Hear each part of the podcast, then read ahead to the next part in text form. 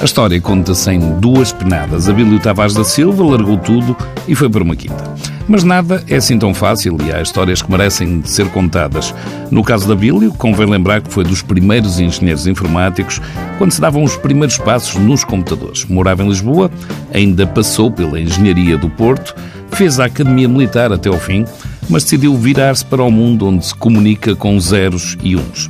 No final dos anos 80 havia tanta oferta para engenheiros informáticos que até podiam brincar com as ofertas de emprego. Eu e um amigo meu íamos às entrevistas com as miúdas. As miúdas queriam todas ir trabalhar para o banco. Nós não queríamos nada dos bancos.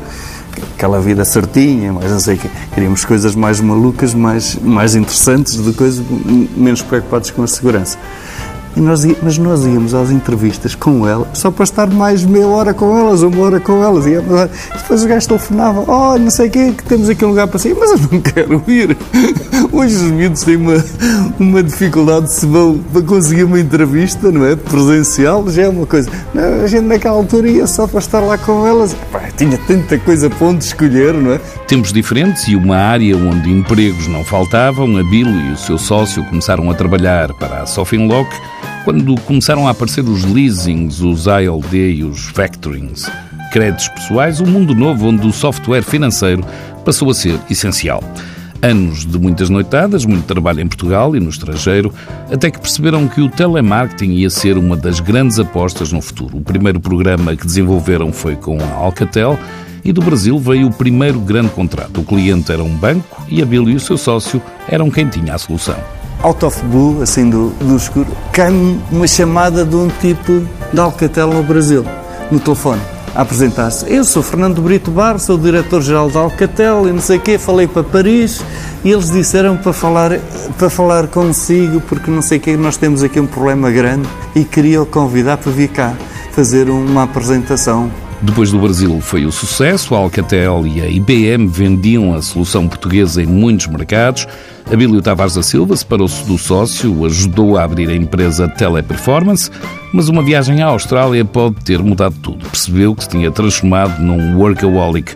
A certa altura compreendeu que queria saber mais sobre um produto que gostava e o vinho tem muito que se lhe diga. Eu fiz dos primeiros cursos com o João Paulo Martins e às tantas percebe, faz o nível 1, faz o nível 2, já não aprende nada. E então decidi, vou estudar isto a sério.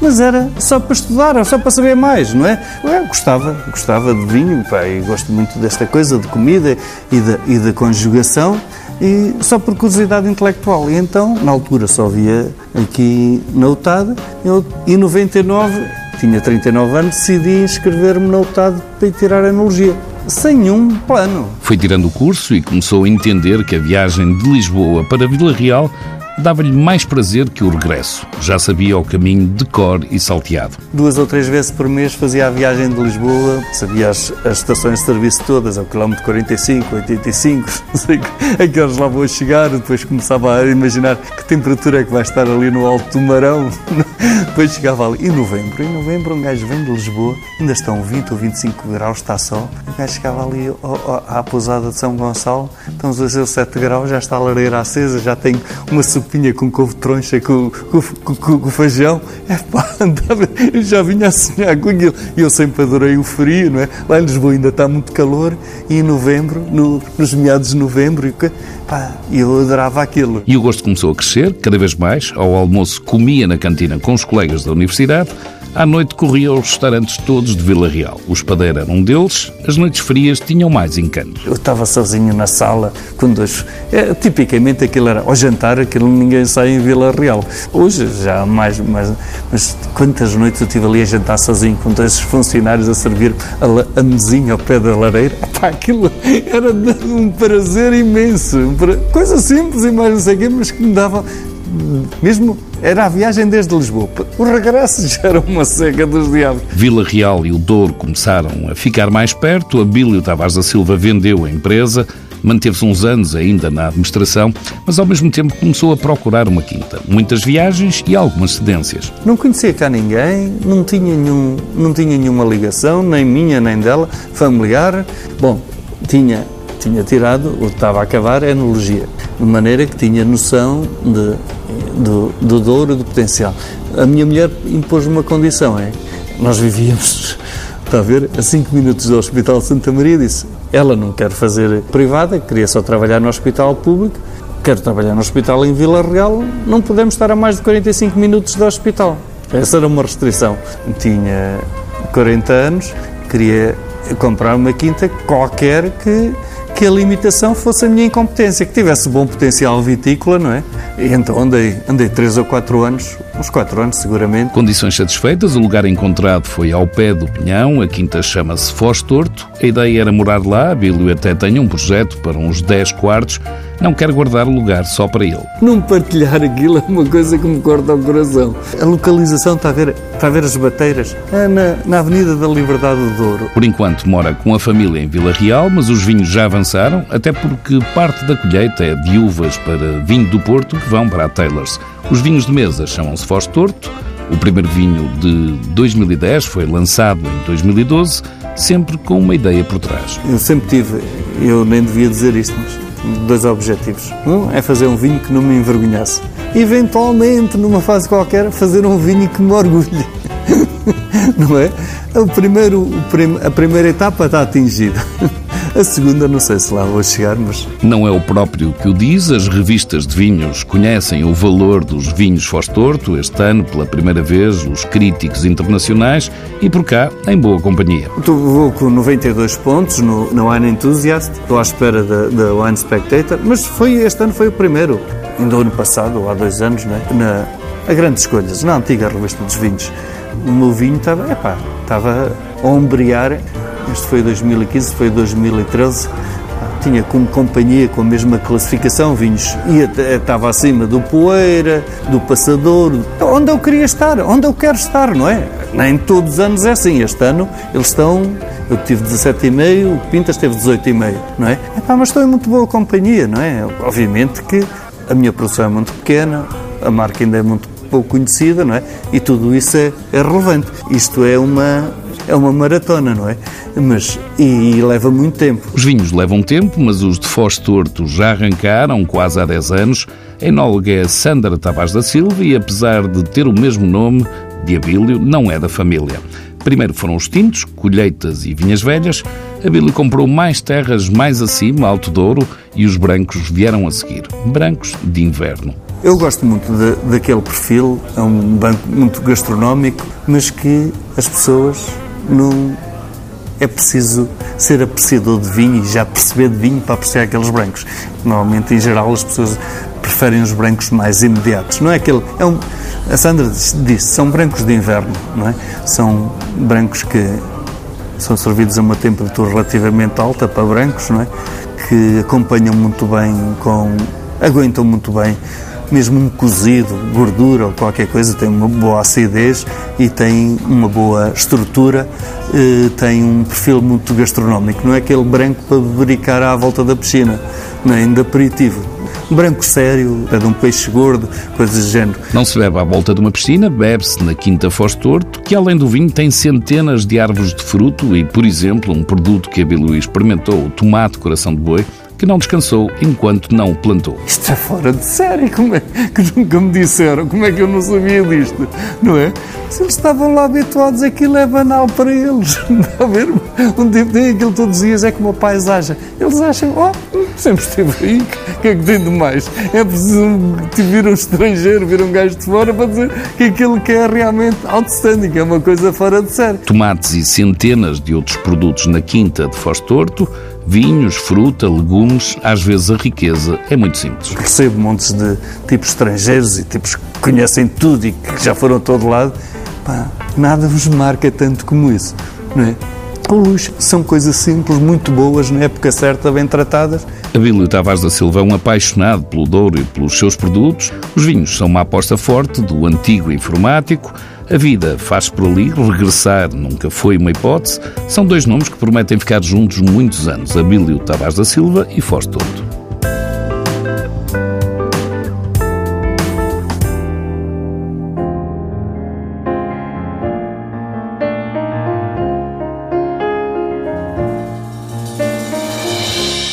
Bernardino Martins Ferreira nasceu na aldeia da Serra Dossa, a meia dúzia de quilómetros do Redondo, um alentejo mais profundo, Bernardino saiu de lá, mas parece que o destino estava traçado. As voltas da vida trouxeram-no à casa de partida e o casamento ditou-lhe o futuro. Comecei no campo, depois fui, estive empregado, arranjei um empreguito uh, num cafezinho que havia aqui, que era o Galito, que, vi, que tem um restaurante na, em Lisboa. E trabalhei por eles oito anos, depois fui para a tropa, depois fui para o hotel aqui de Évora de Santa Clara, depois casei-me com a filha aqui do proprietário da casa, depois fui para Lisboa, para, para Lisboa não, para, para as proximidades de Lisboa. Fui para Mãe Martins e aí permaneci depois de casado 12 anos. O meu sogro faleceu e depois eu voltei para aqui para a terra e tenho a minha cunhada que é especialista em cozinha e chegamos a um acordo, ficámos aqui com a casa, fizemos algumas remodelações e cá estamos. Lá estão há 34 anos, em boa hora voltou à aldeia da Serra Dossa, casou com a filha do Xana, Inês, que tinha uma venda com o mesmo nome, o Xana, que não era Xana. Era, o Xana era um nome que dava, um, aliás, um alcunho que dava ao meu, ao meu sogro, ele não tinha nada de Xana, era Domingos de Oliveira Grave. Mas pronto, aqui na província e no campo toda a gente tem alcunhos. E ele era o Xana. Domingos de Oliveira Grave era o sogro, conhecido por Xana. Bernardino tomou conta da casa, a cozinheira Teresa também era filha do Xana. E por tudo isso chamou-lhe Xana do Bernardino. De café e mercado, lentamente foi ficando como é hoje. Tinha uma mercearia que era um hipermercado dos anos 50. Vendia tudo aqui na, nas aldeias, na aldeia, pois. E depois fomos evoluindo para um cafezinho, que o mesmo começou a dar uns cafés, daquele café de saco, de máquina, daquelas máquinas saco e pronto. E depois eu, quando vim lá, eles depois começou a fazer uns petiscos ainda no, no tempo dele e depois uh, aproveitei a mão de cozinha da minha cunhada para ir continuando, continuando. Fizemos uma obra nova agora, nova com 13 anos, remodelei isto tudo e aqui estão até agora bem, graças a Deus. Bem, ou muito bem, como dizem os clientes que passam no Xana do Bernardino, até os que usam estas novas modernices. O meio de publicidade agora que eu não sei se conteste se apoio, que é o, o, o TripAdvisor, o senhor for o TripAdvisor. Está lá à minha casa o Xana de Bernardino. Isso, eu não percebo disso que eu já tenho 66 anos e não, não percebo nada disso. Mas segundo dizem aqui os clientes, dizem, ah, aparecem muitos clientes por isso e por aquilo, outros, os clientes vão passando a publicidade boca a boca, mas agora com estas novas modernices, aparecem alguns clientes que dizem que estou bem classificado naquilo. Se o senhor for ver o, o triparvado, tira mais dilações do que lá está. Ilações tiram-se verdadeiramente quando se vai ao Xana do Bernardino, o Alentejo à mesa e uma carta que começa logo bem. As entradas é, uma, é uns pimentos assados, são pimentos aqui das hortas, pimentos assados, farinheira assada, fígado com entrada, que é um fígado muito bom que a gente aqui tem, com cogumelos com presunto e pezinhos com entrada. Também é muito bom isso. As pessoas, muitas pessoas vêm aqui só por causa de, dos petiscos destas entradas. Depois vêm os pratos principais, continuamos nos sabores do Alentejo, mas com uma especialidade da casa. Há quem lá vá de propósito para a comer. A sopa de tomate é a única que se faz penso que uh, quase no país única que nós fazemos com, com farinheira frita, linguiça frita, posto, lombo, bacalhau e ovo escalpado.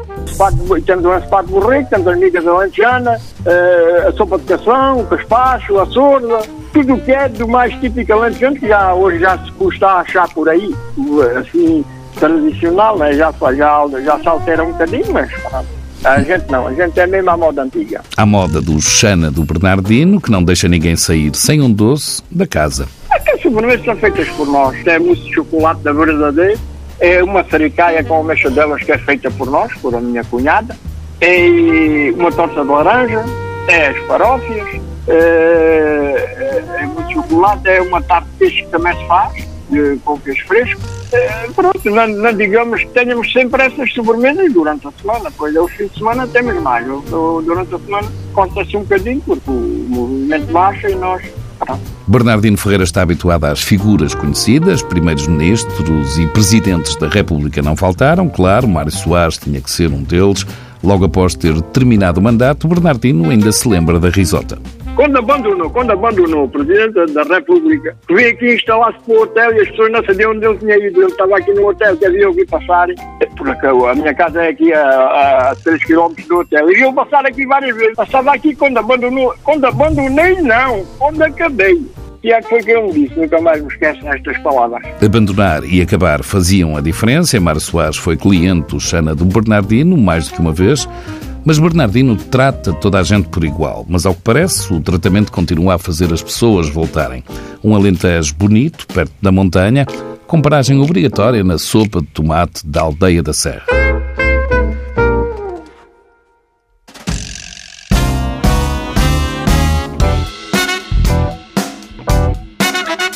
A professora Dolores de Jesus fez o levantamento das tradições, a etnografia, costumes, artesanato e gastronomia da Serra de Montemuro.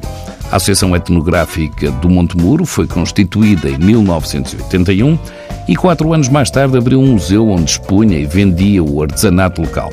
A casa é na Estrada Nacional, número 2, que atravessa Portugal de norte a sul, e em 1988 decidiram juntar a gastronomia e abrir o restaurante típico do Mesio, o nome daquela freguesia.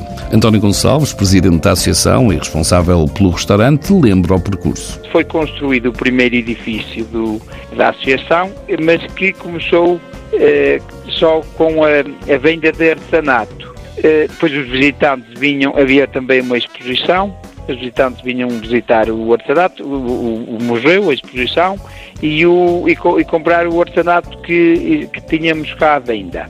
E em 88 é que abriu então a parte do restaurante e bar.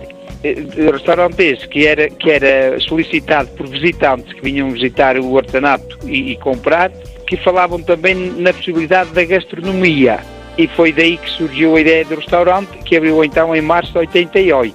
O restaurante abriu depois, no museu ainda se podem encontrar vários exemplos do que os mais antigos faziam alguns trabalhos em madeira, as miniaturas, por exemplo, de voadoras, sarilhos, as meias, as carapuças, eh, fusos, rocas, portanto, é este tipo de artesanato regional aqui do Monte Muro. António Magalhães recorda ainda que o resultado da recolha dos costumes e práticas antigas também serviu para o restaurante típico do Mesio e um dos pratos ganhou logo estatuto de ex-libris. A fundadora tinha feito esse levantamento e já imaginava alguns pratos típicos que, que iria eh, confeccionar. E, portanto, um deles foi, foi precisamente o arroz de feijão com salpicão, que ainda hoje é o, é o prato conhecido aqui deste restaurante e que é realmente o ex-libris do, do nosso restaurante. Arroz de feijão com salpicão, não há palavras para descrever o sabor daquele prato. A casa foi alargada e cabem mais de 150 pessoas, mas o prato continua exatamente igual. E não é o único, alguns com nomes que só são conhecidos por ali. Servimos também os torresmos a Montemuro, que é os, aquilo que em algumas regiões do país chamam rojões, é, daqui nós chamamos os torresmos. E temos também o cabrito, o cabrito assado, além de outros, fazemos também é, moira com entrecosto e batata cozida e hortaliça, que é uma espécie de cozido, mas com menos, com menos é, espécie de carne. Temos assim uma meia dúzia de pratos mais regionais cá da, da, da, Serra. Os pratos ainda por cima têm um preço reduzido, um arroz de feijão com salpicão, bebida, sobremesa e cafés. Para duas pessoas pode não ultrapassar os 15 euros. O sucesso vê-se até pelos pedidos inesperados. Já aconteceu de pessoas que, como vinham cá e depois regressavam e diziam que fizeram em casa, mas não foi a mesma coisa, então já houve alguém que até pediu para levar também água de cá para poder confeccionar em casa a ver se era igual. Também há pessoas que já têm pedido para levar até eh, doses de arroz que, que vão, pelo menos assim nos transmitem, que vão levá-las para o estrangeiro, para outros países, pronto, ele tem, tem havido assim às vezes estas, estas surpresas. Surpresas vai havendo, até porque no restaurante, garante António Magalhães, há todo o tipo de pessoas. Nós temos, temos de tudo um pouco. Temos pessoal e pessoas que trabalham por aqui nas redondezas, em, em, em obras. Temos pessoas que vêm de propósito, de, de, às vezes até da, da zona do Porto, de Viseu, de, portanto, muito longe, que fazem mesmo aqui reservas e, eh, e portanto, temos todo o tipo de, de clientes. Temos também tido alguns grupos que estão a fazer, por exemplo, agora depois que a Nacional 2 foi eleita a maior estrada da Europa, se não me engano, também temos tido alguns grupos que nos fazem aqui reservas porque estão a fazer a Nacional 2. É, é assim este tipo de clientes, como já tivemos cá a a visita também do Presidente da República, isto há, há 20 anos. O Presidente era Jorge Sampaio, no restaurante típico do Museu, fica na Estrada Nacional número 2. António Magalhães é o Presidente da Associação Etnográfica e Social de Montemuro. Além do museu e do apoio a idosos, tem um restaurante no Museu e o prato que não se esquece é o arroz de feijão com salpicão.